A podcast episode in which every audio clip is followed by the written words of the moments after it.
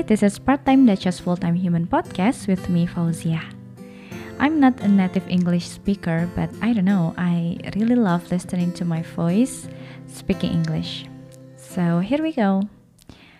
Today I'm going to read one of my articles called Apology Accepted, and it is written in 2018. Yesterday, I read a book from Indonesian singer, songwriter, actress, and activist for education and youth related named Maudy Ayunda.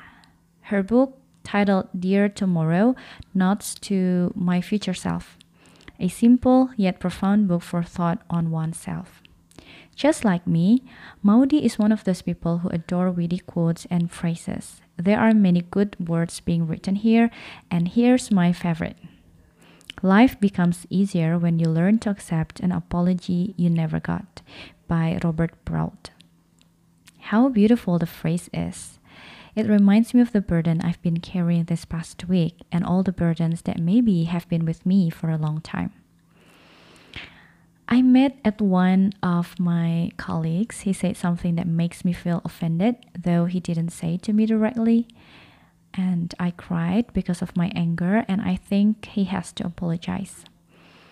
But you know what? Maybe he never intends to hurt me even in the slightest.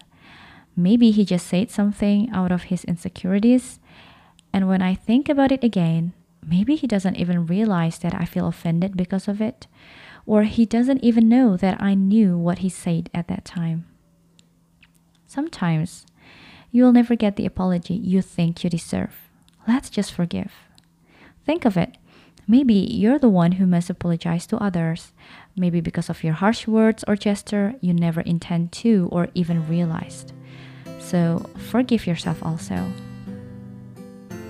Okay, that's all for today. Thank you so much for listening. I hope you find it useful. Bye.